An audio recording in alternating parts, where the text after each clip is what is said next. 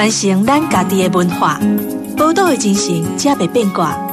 Amos 邀请你同齐创造咱的宝岛新故乡。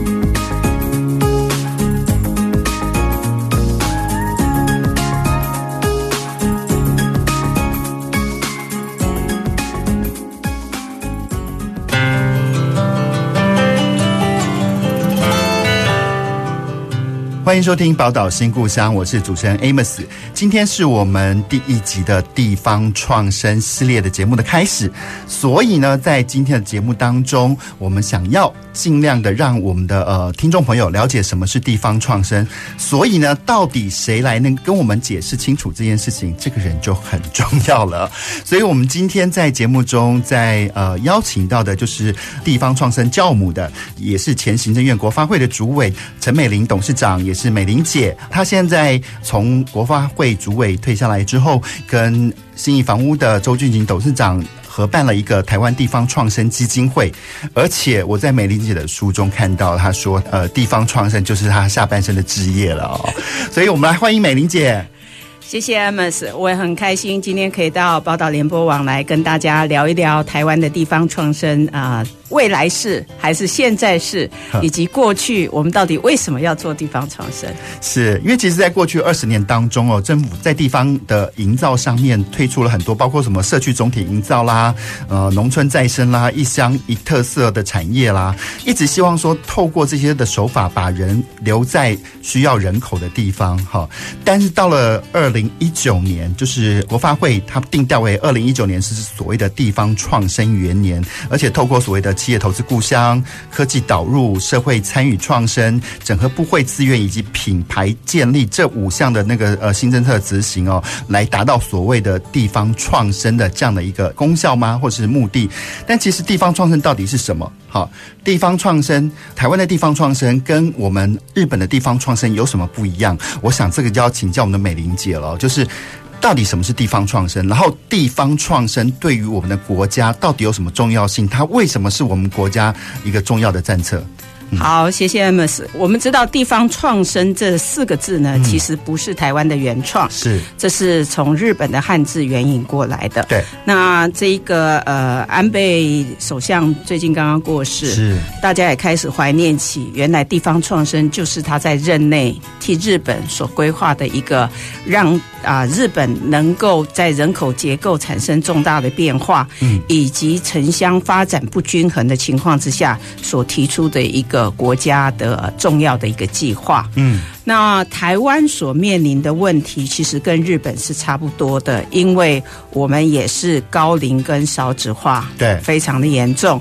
我们的人口已经在二零二零年就负成长了，对。所以现在媒体的标题都说台湾现在叫做生不如死，哈。是。那这个人口结构真的是到了一个悬崖的状态。嗯。那另外一个呢，台湾的本岛，我们说整体的发展是非常不均衡的。嗯。我们的人口几乎都。集中在北部的六个县市，特别是直辖市的部分，也就是说，都会区有很多人口，loading 非常非常重。对，可是我们的中南部还有我们的东部人口一直都在流失。是，所以人口一旦流失了以后，它的经济能力发展就受限了。对，所以台湾，如果我们把台湾地图看着像是一个人的话，嗯。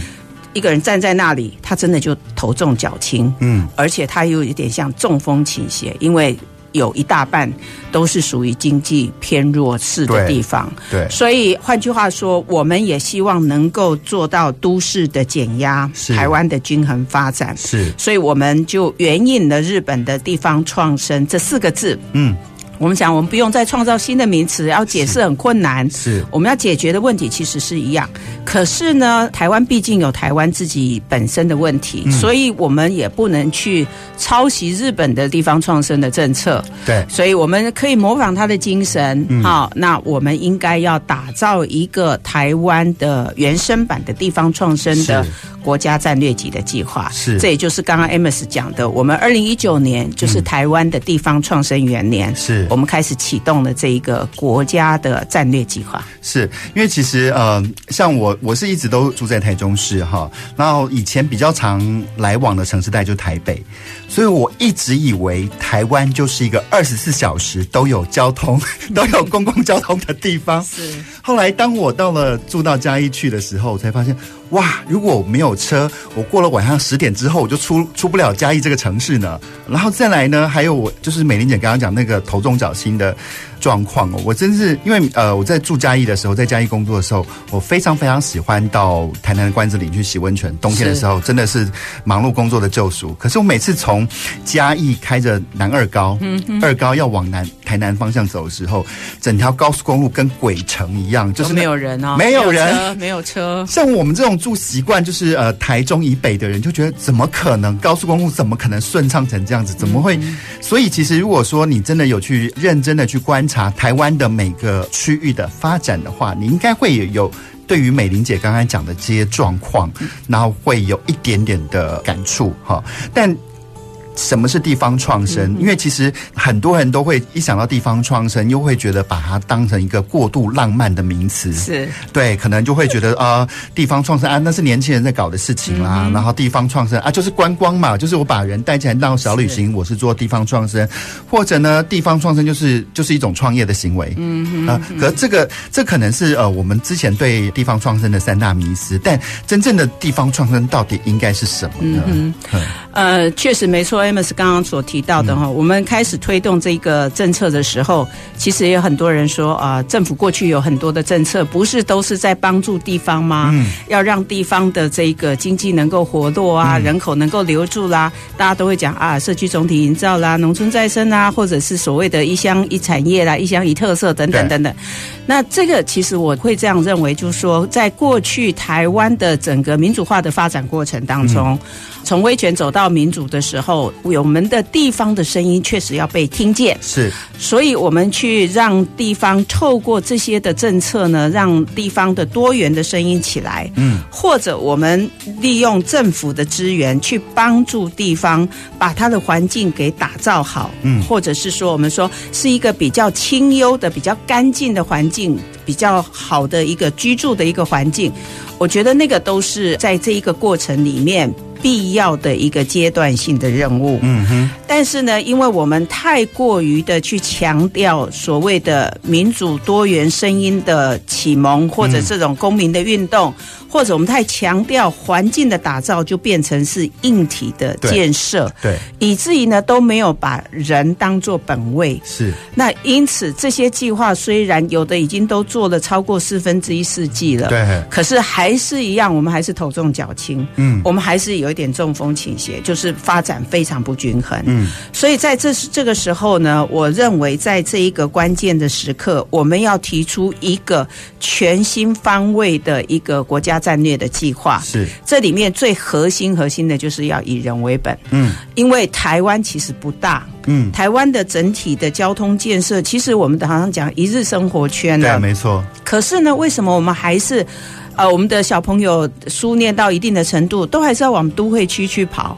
为什么不能留在自己的故乡？我们也这么多大学啊。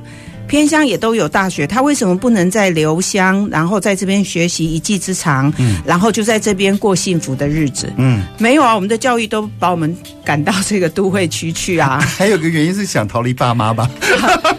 Maybe 那个 就是文化层次上面的一种另外一种思维。是，Anyway，这是一个现象产生是这样，嗯嗯，所以我们能不能够是以人为本，希望能够让人口能够回流，让人口不要外流？嗯，那。那下一代能够让他们有更好的留乡的能力，是，这才是地方创生的一个核心的价值。嗯，那另外一个很重要的就是，其实你要把人留在偏乡也好，或者就说我们台湾的中南部。坦白讲，你要给我有就业的机会啊！对，没错。如果我没有工作机会，我当然必须往那个有工作机会的地方跑啊。嗯，所以我记，如果要让他有工作的机会，让创造这个就业的这个呃能力的话，嗯，那我就必须要有产业。嗯，可是我的产业呢？不能够千篇一律的，台湾走南南北都一样的，我必须要找出我的特色，嗯，或者我们讲的，你要有你的 DNA。对，就是所谓的风土条件之类的。对，嗯、你要你的 DNA，你的 DNA 能够发展出来的时候，你才能够有我们五支箭里面讲的，最后你才有地域的品牌啊。嗯。你今天如果户籍人口没有办法增加，嗯，常住人口某种程度下没有一下就能够去聚集这么多人，把你的整个经济力给带动起来，嗯，那你至少要有关系人口来啊，是，也就是观光客啊，哈，或者来访的人，那你这个时候如果你没有特色，人家为什么要来？对，对不对？所以我认为这个又是第二个很重要的核心的价值。嗯，另外一个是。我们说台湾，我们常讲说哦，偏乡数位落差很大。对。可是，在数位时代的来临，其实越偏乡可以越数位。嗯。其实只要把那个公共基础建设做好了，其实偏乡不见得还要再是偏乡，对不对？因为其实你知道吗？就是就是为落差这件事情，等到呃，反而偏乡它占了一个很大的优势，是因为你知道我们在城市里面，我们要可能跟一两百万的人口去抢那个平宽。可是，在那个乡下里面，一样的平宽，我们可能跟只有 maybe 五六万人共用一样的频宽。我们其实我们的拥有的网络条件，甚至可能更好。对，这个就是一个思维转换的问题。所以我常说，呃，不要把每一个政策都觉得推出来的时候，看政府的资源分配的状况，就说啊，这样会让偏乡越来越偏乡。嗯，其实偏乡必须要有自信翻转这一切。嗯哼，尤其是那个网络世界、数位时代的一些基础建设。其实偏乡其实更有利的条件是哎，所以这个都是我们的核心价值，所以这个就是地方创生的真正的本质。对，因为其实呃，我觉得最近有呃有很多的新名词会一直困扰大家了。到底什么是文化创意产业？我觉得这个也也是众说纷纭。然后讲到地方创生，可能想说，哎，跟文化创意产业是不是有很类似的东西？那所以我们就做一些文化事业好了。其实包括连文化创意产业，我都必须说，它重点是后面的产业是。文化不可以直接赤裸裸的拿出来贩卖，它必须经过转译成产业或产品之后，它才能变成商品，然后能够销售给其他的人。那地方创生一样，它除了那些浪漫，什么要回乡的那些浪漫的口号之外，其实我觉得它跟所谓的在地 DNA，其实就跟。DNA 跟直接最连接出来的，常常就是产业的类型，是。因为这到底是一个农业线，还是像我们台中，就是有非常非常多的呃精密机械的小工厂，是或者说有些地方它有些传统的手艺、传统的工艺，啊，这都是不太一样的。对，哈，我是觉得呃，哪一种产业适合地方，嗯，其实我们是要去做一些基本功，对，也就是我们要去盘点一下，我们到底有哪一些的资源，嗯。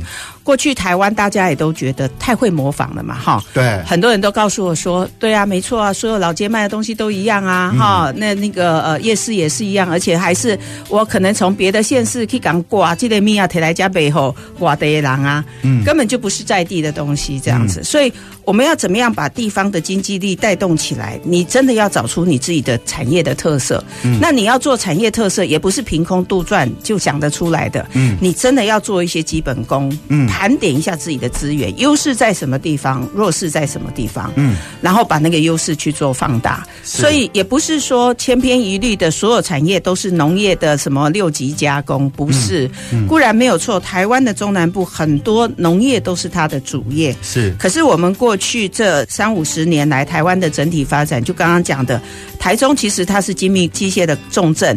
那你说在台南，它也有南科啊，嗯，对不对？那高雄现在也有软体园区啊，嗯，等等，其实都还是有一些商业性或者是呃工商科技的这些业别在那个地方，我们真的应该去看到自己的。呃，利基在什么地方？嗯，然后我们来发展跟别人不一样的一个 DNA 出来，这样子，是，是，是，那这样才有可能让人口能够回流。是，这就是我觉得地方创生最核心的价值，也就在这里。所以，我们地方创生的这些团队呢，其实都要对自己有信心啦。嗯，每个地方绝对会有与众不同、独一无二的特色。是，没错。因为其实呃，我之前跟微软的台湾区的总经理也聊过。天，他说其实台湾人有个很强的特色叫做 cost down，所以就是说，在在那些代工的年代里面，我们训练了很多想办法把成本去把它降下来的一些方法跟一些专业的知识。可是其实殊不知这些能力反而落在品牌时代的时候，它往往是背道而驰的。对，而且包括像刚才讲到那个说每个老街卖的东西都一样。可其实落在现实的商业环境里面，你去跟呃那种中盘商、大盘商批来的货，就是比你在地方上跟一些小农啊，或者是一些小的，譬如说陶瓷创作家他们的东西还便宜。嗯、这其实这中间就产生了很大的问题。那没关系，我们稍微休息一下，回到节目之后呢，我们再继续请教我们的美玲姐。传承咱家己的文化。宝岛的精神，才袂变卦。Amos 邀请你同齐创造咱的宝岛新故乡。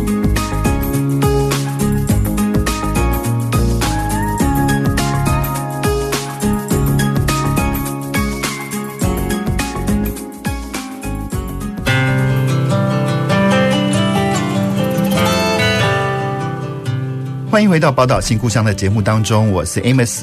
然后在今天我们的节目当中，我非常非常开心的邀请到我们的地方创生教母，也是我们这个台湾地方创生基金会的陈美玲董事长美玲姐哦。那我们刚刚在上一段节目中有提到，哎，其实我们都也觉得说地方应该有特色，每个老街呢都必须啊、要有自己独特的气味或独特的商品。哈，但实际上我们在实际的商业商业面来看的时候，我跟那些所谓的中盘商去批那些现成的货品的时候，我其实常常到拿到的价钱是比较漂亮的，是比较便宜的。嗯嗯。那我反而想要跟地方一些产业去结合的，因为你知道很多在地方之所以在地方上，就可能它代表说它还没有机会工业化。嗯哼。那没有机会工业化大量生产的状况下，单价我的进货成本会高。嗯。所以很多人就会说，你们又叫我们说要有地方特色啊，可是这种价钱跟大盘拿到的价钱天差地别，那我怎么办呢？嗯嗯呃，我觉得台湾发展到现在哈，其实我们的人均所得也相当的高了。嗯，嗯台湾人对于这个呃物品的呃价值跟价格的部分，我觉得跟过去已经完全不一样了哈。嗯嗯、其实呃，我我还是很强调定价的一个重要性，嗯、不是定低低价。你就可以销售的好，是，你就能够获得很多的回馈，是。其实有些呃产品，它的产品力很强，嗯，也就是说它的产品力怎么样叫做很强呢？它必须要有很好的内容，嗯，而这个内容呢是要跟我们的在地的土地跟我们的文化去做一个结合的时候，嗯，这个东西我购买了以后，我会有那种。不要说是优越感，嗯，至少我会觉得说，哎，我这样才是值得的，嗯，所以价格本身，其实在我看起来，现在的中生代或者是比较年轻的一代，他们自己会去体会到，所有东西不是用价格来做唯一的决定，是。那因此，你能不能展现你的特色？而且我特别讲到，真的讲，你必须要独一无二，能够跟别人做差别、有差异化的东西。嗯，其实它的品质、价格才会被人家 appreciate。对，我觉得这句提醒很重要，就是你一定要跟别人不一样。但很多人就觉得，只要是他自己用手工做出来的。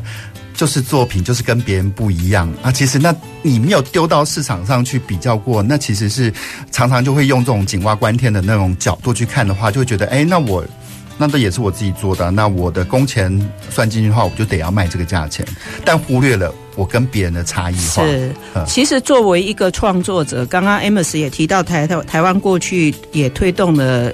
蛮长一段时间叫做文化创意产业嘛，对，对不对？对。那当然，大家对文化创意产业的理解哈，嗯、还是蛮参差不齐的啦，哈、嗯。嗯。所以你会看到，就是打着这个文化创意产业之名，嗯，可是卖的东西呢，其实也是千篇一律的。对。好，我就不客气的说，我们也从南到北看到。大家都在做手工香皂，嗯，大家都在做钥匙圈，对，啊，做一些这种很小很小的所谓的文创产品，嗯，可可是这种东西，坦白讲，你真的很难把它的价格垫高。对，因为你跟别人还是没有什么太大的差异啊。即便形状不一样，但它功能就是一模一样。是，所以这个文化创意产业是不是应该还是要有跟，尤其在。推动地方创生的时候，我们不刻意去讲这一个文创产业，嗯，但是我要强调的是，那个产品本身必须要有地方的 DNA，嗯，也就是你要从地方的人文地产景上面，嗯，去找出它的独特性出来，嗯，那这样子的话，你所发展出来的产品，它才有意义。对，农业也是一样啊，我们有很多大家就觉得说，哎，我只要呃能够做出来，然后我可以标榜。我这一个是呃什么原生的啊等等，嗯，可是如果你的那个呃产制的过程，嗯，或者你这一个产品的设计上面，嗯，你的内容上面。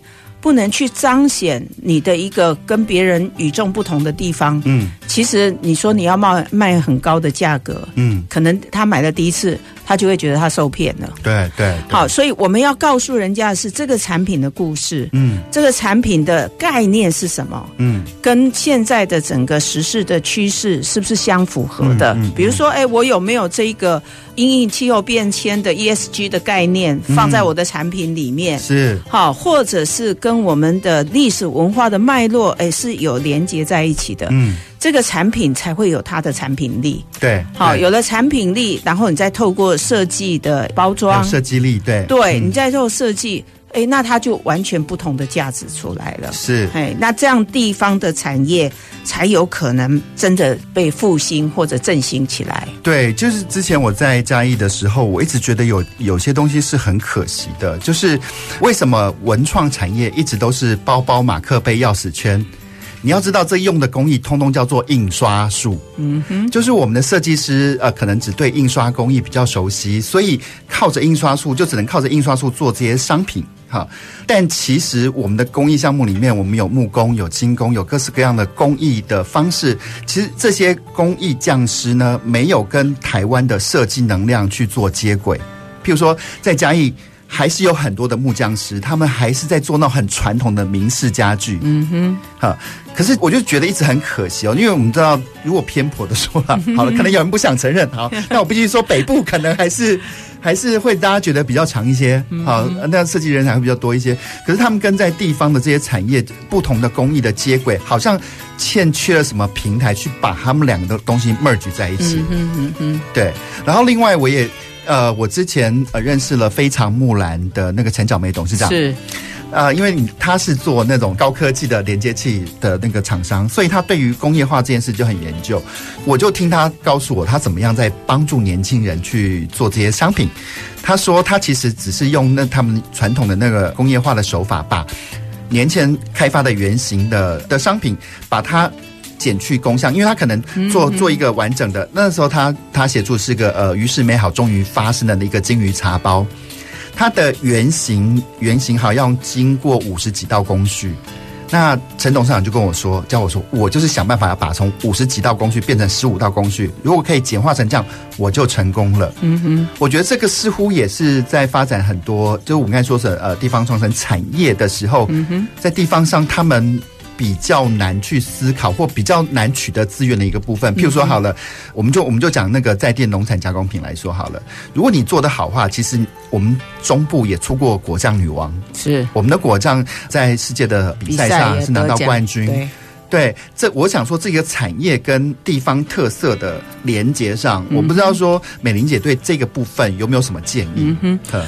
呃，我认为在这个工业化的一个过程里面，哈、嗯，我们当然希望说我们的成本能够降低嘛，哈、嗯。嗯。那方法上面，当然面对这一种所谓的自动化啦，哈，或者更新的一个科技，嗯、我觉得科技是可以帮我们的忙，这是绝对没有错的。嗯、但是你还是要去想到你的产品是不是有故事？嗯嗯。你的产品是不是能够去揭示一些很新的概念，或者这个概念？面呢是一个比较有前瞻性的一个思维。嗯，那这个东西能够结合之后，你所出来的一个产品，其实说真的，才是一个啊可以把它推销出去的。嗯，品牌。对，好，我们常常讲，我们需要的还是一个品牌。嗯嗯。那如果你从这个创作者来讲的话，你可能啊、呃、自己觉得有啊，我有很多的心力放在这里啊。嗯。可是如果你埋藏在你内心里面的那个概念跟故事，没有把它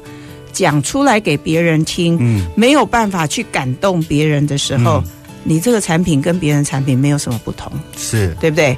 而且我们虽然我们很强调这一个设计力的重要，我也认为设计力对于呃我们很多的产品它会有很大的一个加值，加分，对，对不对？嗯。可是我也看到了一些问题，就是说我们会有一些 over design，嗯哼，好，过度的为设计而设计，对，或者过度包装。对我，所以我曾经问过一个设计者，我就说。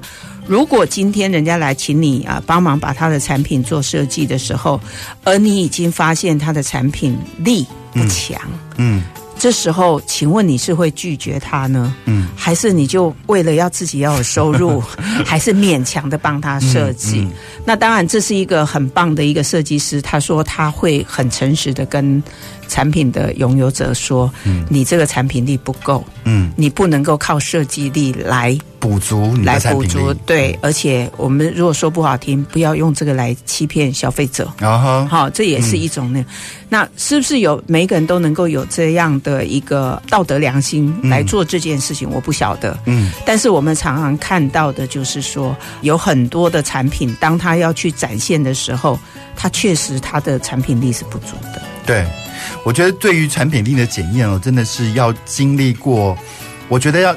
在地方创生的伙伴们，平常我们都是可以彼此接力、互相取暖，但是对于产品力的鉴定的时候，我是觉得大家都必须要说实话的。对，而且大家要尊重专业。对，这是一个很起码的一个态度。对，好，你对于你要去做这件事情一个基本的态度出来。嗯、那这个态度没有出来之前，其实说真的，我也很难帮你。是是是，那美玲姐有没有对于国外有哪些成功的地方创生的经验，或者不同的类型，来可以跟我们的听众朋友介绍一下？其实我们说这个地方创生哦，来自于日本呐，哈，嗯，那日本他们第一阶段所推动的地方创生，坦白讲，前五年。也不算太过于的成功了哈，嗯、就是说整体面上的评估，是。但是他们确实有一些个案啊，嗯、是让我们看到他们是成功的。啊，是。那都找到了自己的特色出来嘛。嗯、像我们知道的，就是神山町的叶子的故事啊，嗯、他们就是发现，呃，日本的料理里面都会有摆设，哈，很漂亮的这个摆盘，嗯，那。结果神山町有很多很多各式各样的叶子，嗯，他们就靠着这个叶子，就把变成一种新的产业，嗯，让整个城镇的人都在种叶子，各式各样的叶子，然后让它变得很美丽，然后可以变成在日本料理里面有很多很价值的这样子的，是是重要的配饰。对对对，像这种的话，你不要小看它，只是一片叶子，嗯，可是它的可以说故事的内容，对，还跟它的就是我们所谓的产品力，其实它就。就这样子提升起来了，而且也让这一个城镇就变成非常的被大家都看见了。是是是。那当然也有一些呃，比如说我们在福岛的那个小城镇里面看到的，它其实是一个很弱势的地方，而且也没有。盘点一下，他没有什么样的资源啊。那最后，他就造成了一个什么？他就把他的这个数位的基础建设做好以后，嗯，让年轻人都进驻了，嗯，就变成一个很好的一个新创的一个聚落出来了。这样，像这样子的话，我认为就是地方创生，你不要去拘泥于我是什么样的产品，是好。有时候我只是一个创造就业的机会，让整个的经济可以振兴起来，是这种都有。那我也看到马来西亚，其实他们就透过这个产产品、农产品，嗯，然后把它加工以后加值，然后希望透过一些比赛，嗯，跟改进它的一个产品的能力，一种陪伴的方式，嗯，由这一个公部门跟私部门共同来协力以后，嗯，然后让它的产品能够被看见，让能够吸引更多的人来到这里。也就是说，提升它的这个伴手礼的整个的销售的能量。是，其实这个小小的案例都有。好，只是说我们现在并没有一个很全盘的去把它盘点整理出来，来作为我们可以去跟他们交流的一些项目。是是是，不过在美玲姐在她的书中，其实还是有提到过更多更多的故事案例可以跟我们分享的。好的，那接下来我们稍微休息一下，等回到节目当中之后呢，我们再请美玲姐继续跟我们聊一聊什么是地方创生。传承咱家己的文化。宝岛的精神，才袂变卦。Amos 邀请你同齐创作咱的宝岛新故乡。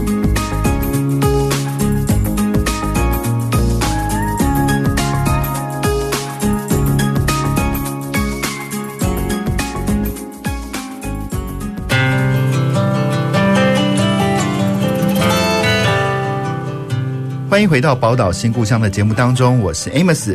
那我们刚刚跟呃美玲姐请教了很多地方创生啊，就是她对于地方创生的想法，还有一些国外的案例哦。但是其中有一个因素，我觉得日本跟台湾可能都碰到类似的问题，因为其实我也是在美玲姐的书中看到说，因为日本很多地方创生是受限在所谓的买办文文化当中。那所谓的买办文化呢，就是有很多很会写企划书的顾问公司。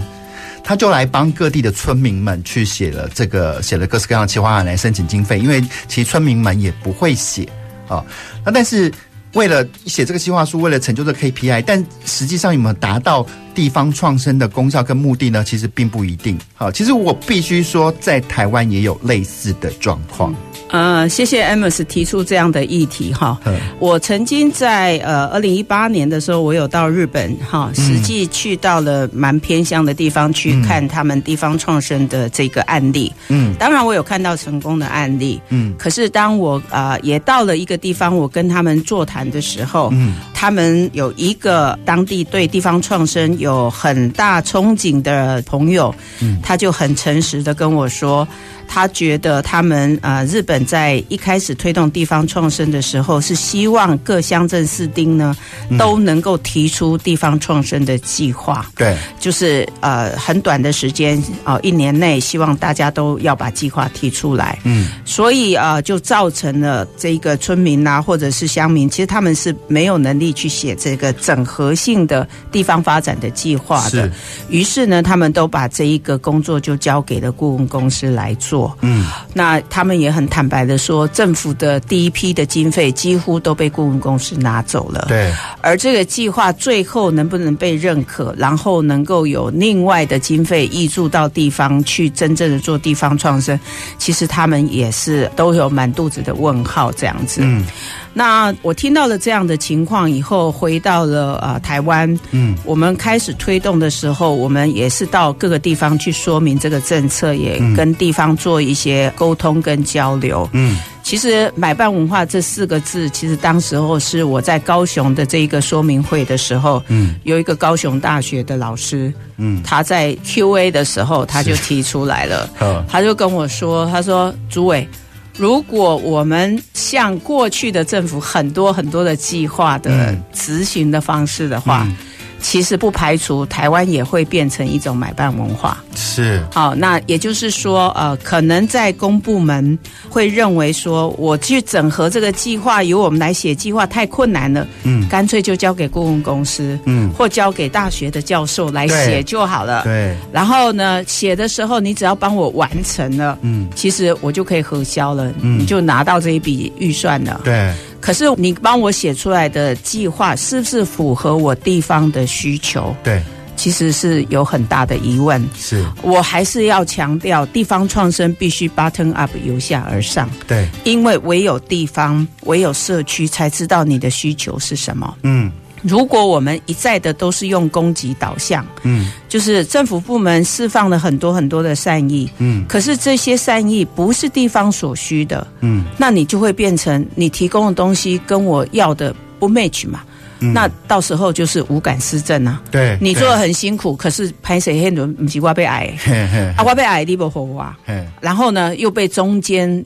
剥夺掉了，对，这就叫买办文化嘛，对对，好，所以我们很希望政府的资源能够都用在刀口上，嗯，而且这个所谓的刀口，我们希望能够挹注到第一线的一个需求，嗯，所以买办文化，我真的希望能够在台湾能够消失掉，嗯，今天如果是没有。真的没有办法，必须要借助于外力来协助的时候，我也希望你们能够落地陪伴，嗯哼，实际的去了解以后，跟他们共同整合，有共识以后提出来，是，而不是我把一些 data 资料弄完了以后，很自私的就写出漂漂亮亮的计划书、计划书。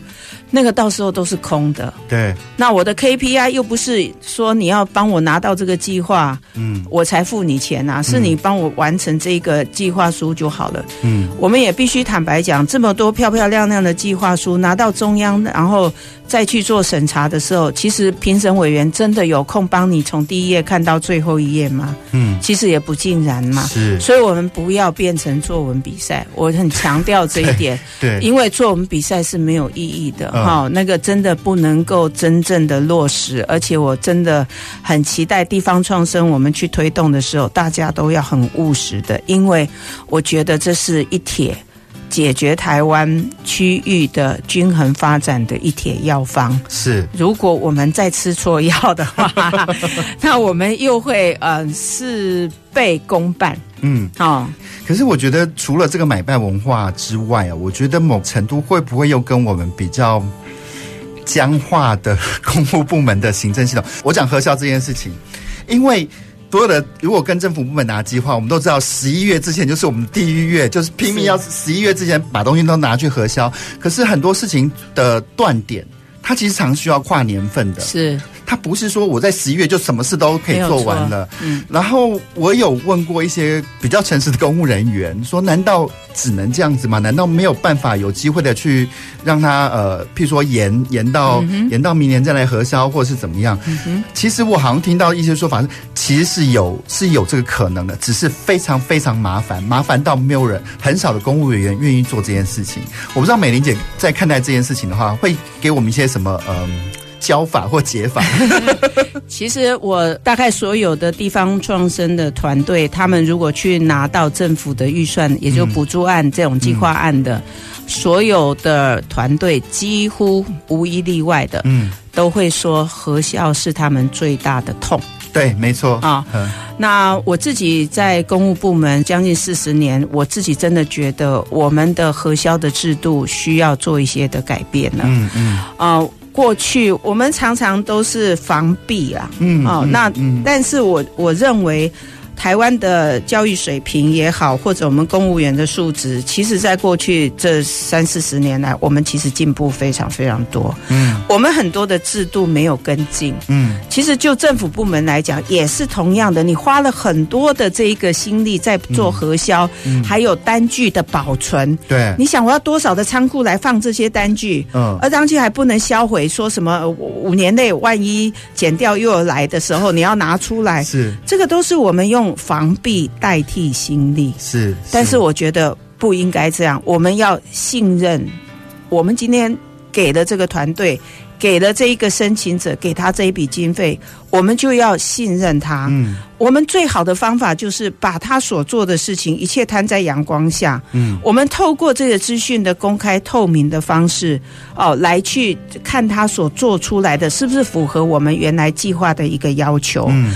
可以让全民来监督嘛？嗯，不是用这个核销的制度检具啦，然后要去填一大堆的东西，嗯、然后什么会计师去查啦，把每个人都当成是小偷一样。嗯，我觉得这个是一个公务体系里面，我自己是觉得需要做改进的一个地方。嗯，我也替我们的这些团队叫屈，因为如果你今天把这个核销程序做的这么的复杂，嗯，坦白讲，有人告诉我说。